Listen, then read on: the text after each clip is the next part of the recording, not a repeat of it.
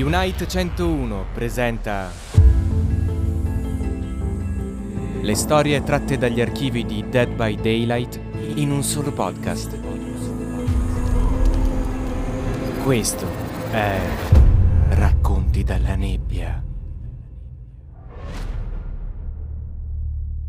Tomo quarto, Condanna. Dai ricordi di Philip Oyomo. L'algebra della notte infinita. Voce di Paolo Schiesaro. Appunto seicentocinquantasei. Il ragazzo stringe tra le mani il suo campanello portafortuna e fissa il crepuscolo crescente. La notte sta arrivando, portando con essa mostri peggiori di quelli descritti da suo padre durante le sue storie attorno a un falò. Voci di infiniti massacri lo terrorizzano e spera che sua madre e suo padre tornino presto.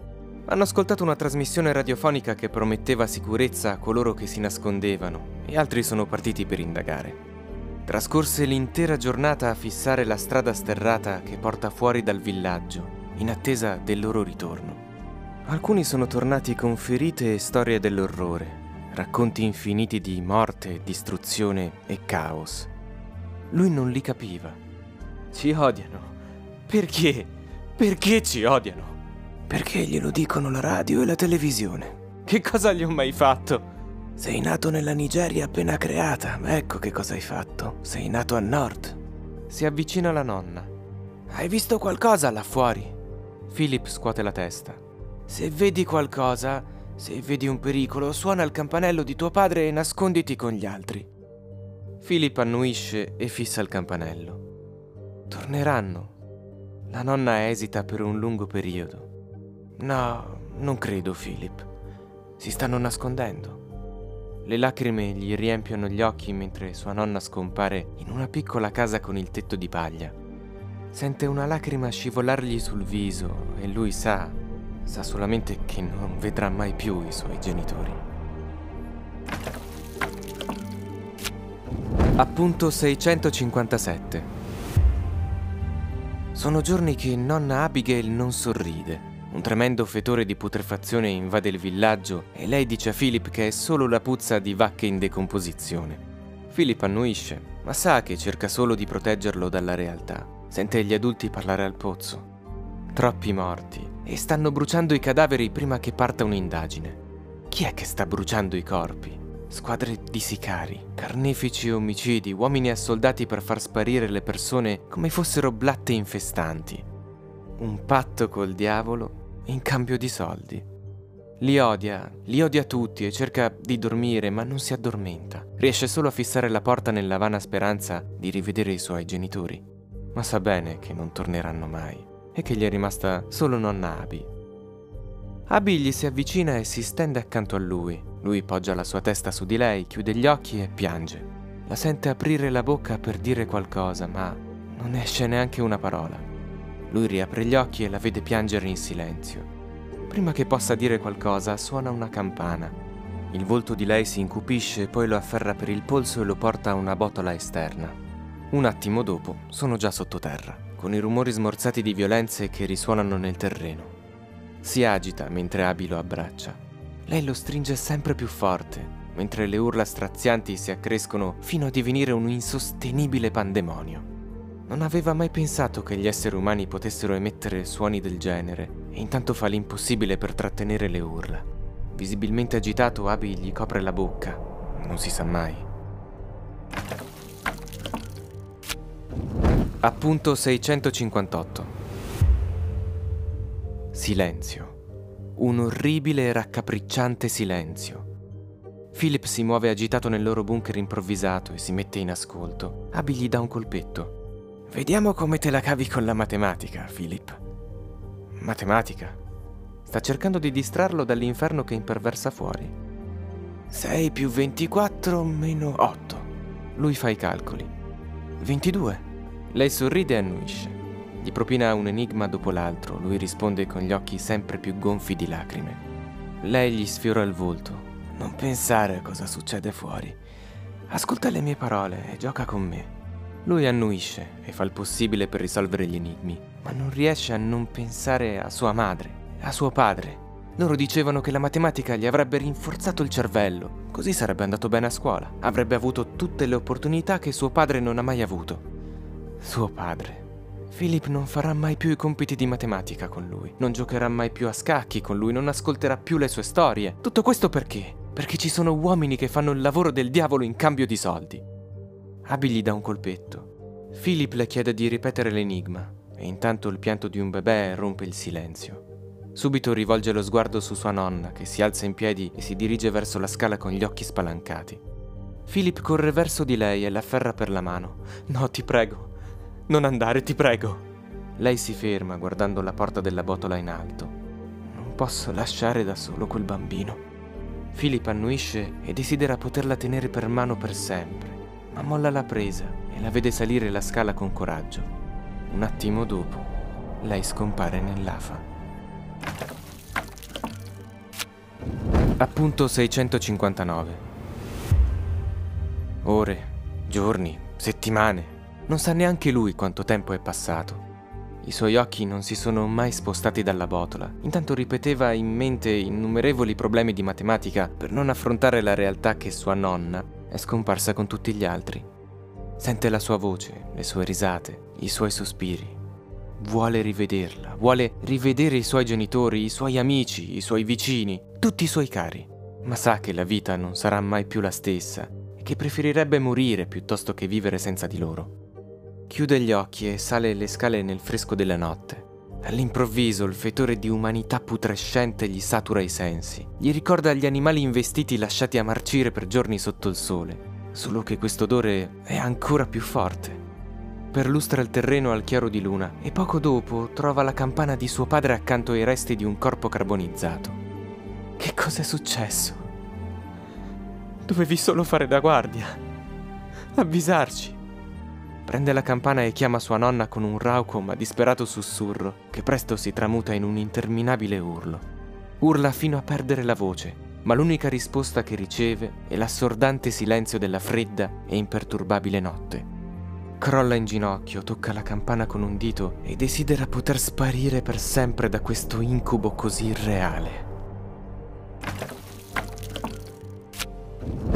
Appunto seicentosessanta. Villaggio dopo villaggio la scena è sempre la stessa. Morte e distruzione. Auto e case incendiate, corpi carbonizzati, l'intera popolazione scomparsa in una fusione di nebbia e fumo apparentemente senza fine. Philip non riesce più a muoversi, non ne ha né la forza né la volontà. Gli bruciano gli occhi per il fumo e il tanfo gli provoca i conati a ogni respiro. Ma la cosa che più non riesce a tollerare è il silenzio. Quell'orribile silenzio, quel tremendo silenzio soffocante e impassibile. Si accascia e si ferma vicino a un albero, con un avvoltoio che lo sorvola minaccioso in attesa che muoia. Questo in cerca di carne fresca, cruda, non bruciata né intrisa di cherosene. Chiude gli occhi per un momento e viaggia lontano con la mente, ma poco dopo sente una voce simile a quella di sua madre. Quando riapre gli occhi trova una donna con diversi bambini sporchi di fango a fissarlo. La donna gli offre la mano. «Devi venire con me». Philip non risponde. Non riesce, ha la bocca troppo secca per farlo. La gola è come sabbia, gli occhi come catrame. La donna gli porge una boccetta e lui beve come se fosse la prima volta che assaggia l'acqua. La donna si presenta, si chiama Funaya e gli ordina di seguirla. «Sono stanco di correre. Voglio solo morire». Funaya non ritrae la mano. «È per questo che devi vivere. Devi vivere per raccontare a tutti dell'accaduto, per testimoniare». Philip fissa oltre la donna e posa lo sguardo su un bambino e due bambine. Afferra la mano di Funaya e insieme si addentrano faticosamente nella densa nebbia che non ne vuole sapere di diradarsi. Appunto seicentosessantuno. Philip entra in una casa saccheggiata dai sicari. C'è del sangue sulle pareti e un fetore che riconosce. Non vuole neanche pensare a cosa è successo ai proprietari. Per un attimo vede sua madre avvicinarsi a lui, ma un attimo dopo scompare e al suo posto appare Funaya. Si avvicina a Philip con del materiale scolastico che era riuscita a recuperare. Alle volte disegnare aiuta a non pensare ai problemi. Philip scuote il capo. Non vuole disegnare né fare matematica. L'unica cosa che vuole è svegliarsi da questo terribile incubo. Fissa l'altro bambino, Emeka, mentre disegna il suo villaggio. Ha una decina di colori tra cui scegliere, ma usa solo il nero. Funaya non si spiega il perché, ma nessun altro colore lo attira. È come se non vedesse più i colori. Philip fissa il disegno spento del villaggio e si dirige fuori, dove ci sono Nicky e Chika a fare la guardia. Mostra loro la campana portafortuna di suo padre, anche se non crede abbia tenuto fede al nome. La porge a Nicky, avvertendola di suonarla casomai vedesse qualcosa. Appunto seicentosessantadue. Odio l'odore di cherosene. Funaya annuisce e concorda con Philip. Non è tanto il cherosene, quanto tutto il resto. Nicky guarda Funaya e le chiede perché i sicari stanno incendiando ogni cosa. Funaya non risponde, forse non lo sa nemmeno lei. Philip si gira verso di lei. Danno fuoco alle prove. Nicky e Chika guardano Funaya, che annuisce. Philip sente la voce di sua nonna.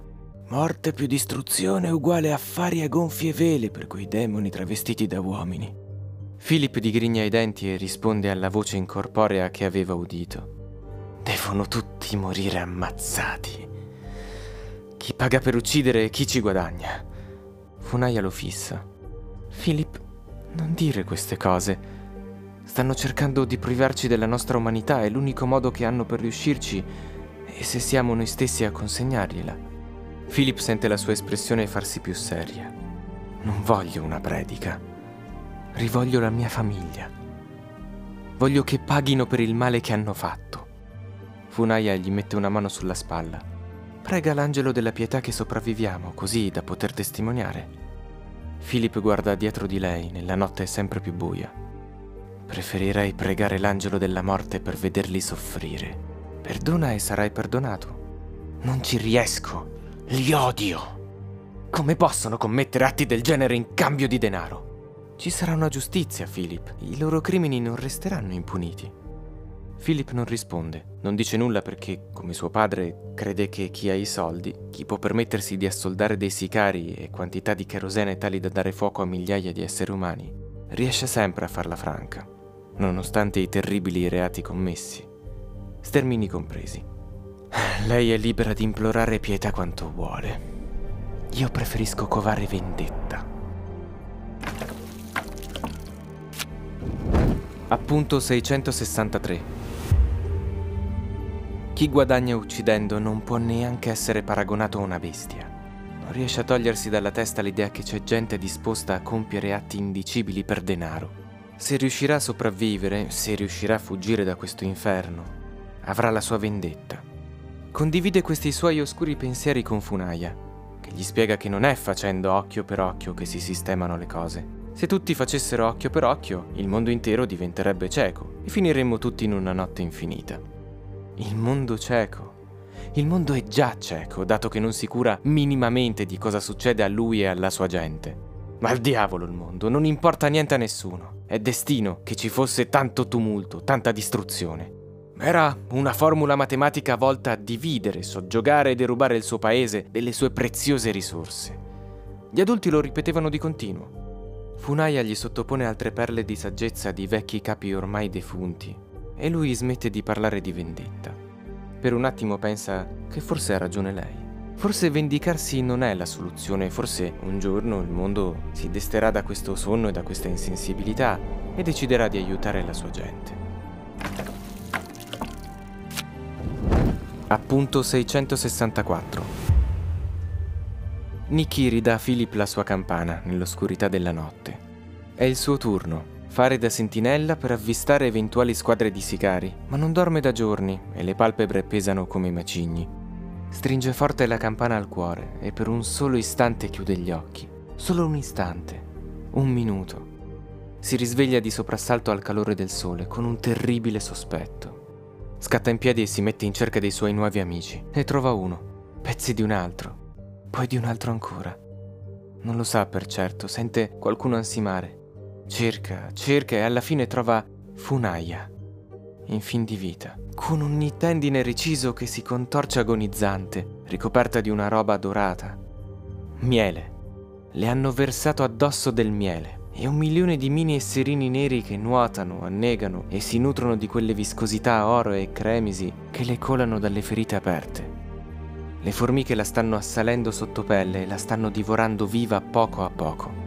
Philip si inginocchia accanto a lei e cerca di mandarle via, invano. Sono ovunque. Funaya guaisce e sputa sangue cercando di parlare, ma le hanno mozzato la lingua e il risultato è un pietoso rantolo. Philip si inginocchia di fronte a lei. Non sa cosa dire. Né cosa fare. Mi, mi, mi sono addormentato. Mi dispiace, scusami. Ma le scuse non la rimetteranno in sesto. Le scuse non la libereranno dalle formiche né riporteranno in vita quei poveri bambini che stava proteggendo. Funaya riesce a malapena a scrivere qualcosa a terra con il dito. Ti perdono. Philip fissa quelle parole a lungo, piange in silenzio mentre solleva la mano davanti al viso di lei. Funaya chiude gli occhi e attende che lui metta fine a questa agonia. Non vuole farlo, ma deve. Sa bene che deve. Chiude gli occhi, avvicina la mano al naso e alla bocca di lei per un istante, per un solo istante, e diventa il suo angelo della pietà. Appunto seicentosessantacinque. Philip entra in un altro villaggio decimato, sfruttando la copertura della notte, e vede una squadra. Una squadra di sicari. Forse proprio quella che ha trucidato la sua guardiana. Forse proprio quella che ha assassinato sua nonna, i suoi genitori. Nessun inferno basterà a punire questi demoni che prendono vite in cambio di denaro. Stanno cucinando qualcosa accanto a un falò. Scherzano e ridono di quei poveretti che hanno massacrato. Parlano della sua gente come se fossero animali. No, neanche. Nessuno si vanta o prende in giro gli animali che uccide. Cani senza un minimo di umanità, ecco cosa sono. Cani bastardi e rabbiosi, niente di più, niente di meno. Si sente tirare da qualcosa di molto antico. L'oscurità, come un tentacolo proveniente da chissà quale altro mondo, si impossessa del suo giovane e ingenuo cuore. Non più giovane e decisamente non più ingenuo, ormai. Sente la voce di Funaya. Perdona e sarai perdonato. Ma lui non ha la minima intenzione di perdonare, né tantomeno desidera essere perdonato. Vuole solo che soffrano come hanno fatto soffrire la sua gente. Vuole che soffrano per avergli tolto tutto ciò che aveva. Sente la voce di sua nonna che tenta di distrarlo da questi oscuri pensieri con una sfilza di problemi di matematica. Ma la voce di lei viene sovrastata dal suo furente battito cardiaco che incalza, fomentato dall'odio. Lei grida equazioni ed enigmi, ma lui fissa quegli uomini in modo truce. Percepisce il cherosene scorrergli nelle vene ed è pronto a esplodere. Occhio per occhio e tutto il mondo diventerà cieco. Bene. Philip nota i fucili accanto al fuoristrada. Gli basterebbe prenderne uno e sparare a tutti. Ma non ha mai impugnato un'arma e con tutta probabilità quelli se la darebbero a gambe. Potrebbe trovare un pugnale o un macete, ma quei bastardi sono troppi. Verrebbe sopraffatto. Ah, Philip, vattene e basta. Vattene e non guardare indietro. Il tuo dovere è sopravvivere e testimoniare. Ignora le voci nella testa e pensa a una sola cosa. Vuole che soffrano e che spariscano dalla faccia della terra. Vuole, sì, rubare il loro cherosene e farli sparire come loro hanno fatto con i suoi amici e con la sua famiglia, in un vortice di fumo. E per un istante, solo per un istante, diventa l'angelo della morte che vaga nella notte infinita. Racconti dalla nebbia. Una produzione UNITE centouno. Le storie tratte dagli archivi di Dead by Daylight. Seguici anche sui nostri canali social. Trovi tutte le info su w w w punto unite centouno punto it.